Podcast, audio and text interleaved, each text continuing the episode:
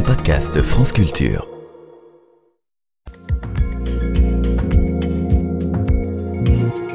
Eh bien écoutez, bonjour Pierre Repère. Bonjour Guillaume.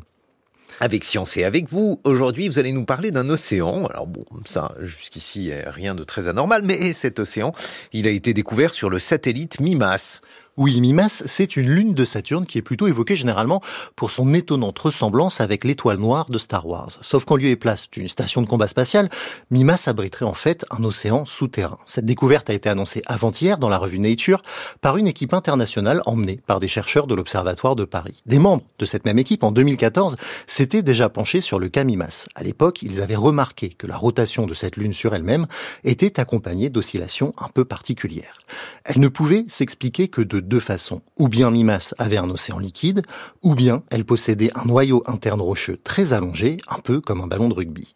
Jusqu'ici, c'était d'ailleurs plutôt cette seconde hypothèse qui remportait l'adhésion de la communauté scientifique. Bon, mais pourquoi? Pourquoi les scientifiques penchaient-ils plutôt pour l'hypothèse d'un noyau allongé?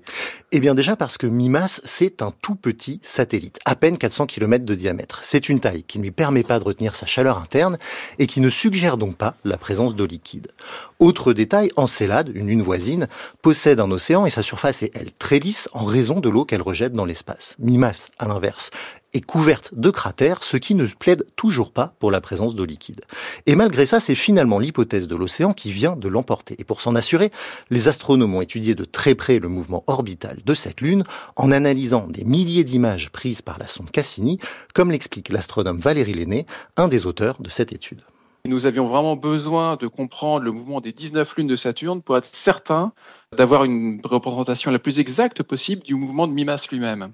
Et donc, en étudiant ces 19 lunes, nous avons été en mesure de trouver la rétroaction du mouvement de rotation de Mimas sur son mouvement orbital. Autrement dit, en regardant très précisément l'orbite de Mimas, eh bien, vous pouvez décomposer ce mouvement en une somme de termes mathématiques qui correspondent à des dérives euh, dans le temps, des variations de, de la taille de l'ellipse, etc. Bref, vous avez tout un tas de termes.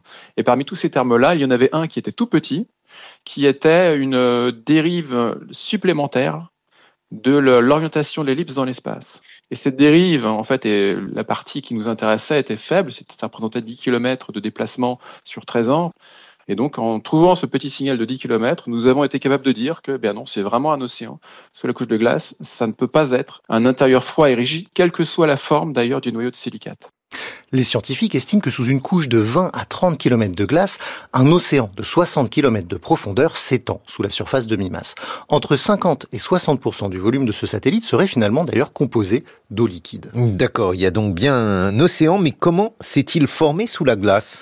En fait, pour comprendre ça, il faut savoir que l'orbite de Mimas, par le passé, était sans doute bien plus perturbée et excentrique qu'elle ne l'est aujourd'hui. Conséquence, Mimas aurait subi de plein fouet les effets de marée dus à la gravité de Saturne, au point de conduire la glace à se réchauffer peu à peu. C'est ce que détaille Valérie Lenné.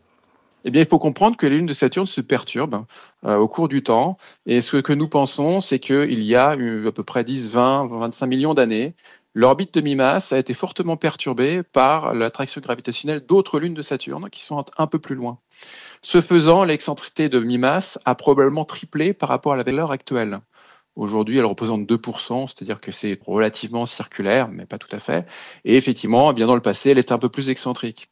Cette valeur euh, relativement élevée pour une lune de son excentricité a permis aux frictions internes exercées par marée sur mi-masse d'être suffisantes pour faire fondre la glace. Et à partir du moment où vous commencez à créer le liquide dans l'intérieur du mi-masse, le système s'emballe et se met à produire beaucoup de chaleur parce que vous gagnez beaucoup en flexibilité, en déformation à l'intérieur de l'objet. Et donc, c'est comme quand vous vous frottez les mains, eh bien, ça crée de la chaleur. Vous convertissez de l'énergie mécanique sous forme de chaleur. C'est ce qui s'est passé à l'intérieur de mi-masse il y a moins de 25 millions d'années. Et donc l'origine soudaine de cet océan est liée à la perturbation gravitationnelle d'autres lunes de Saturne il y a à peu près 25 millions d'années. Mimas entre désormais dans un club très fermé des satellites du système solaire qui possèdent un océan interne avec Encelade bien sûr, mais aussi Europe, Ganymède ou encore Titan. Ce que cette étude suggère aussi, c'est que d'autres lunes pourraient bien être de bonnes candidates à la présence d'océans. On va donc pouvoir regarder d'un œil nouveau Dionée, une autre lune de Saturne, Callisto, une lune de Jupiter ou encore Triton, une lune de Neptune. Enfin et, et surtout, si un lieu aussi improbable que Mimas peut abriter des conditions favorables à l'émergence de la vie, c'est-à-dire de l'eau liquide, alors peut-être que le système solaire est finalement un lieu un tout petit peu moins hostile qu'on ne le suppose. Merci beaucoup, Pierre Repère. C'était avec Science.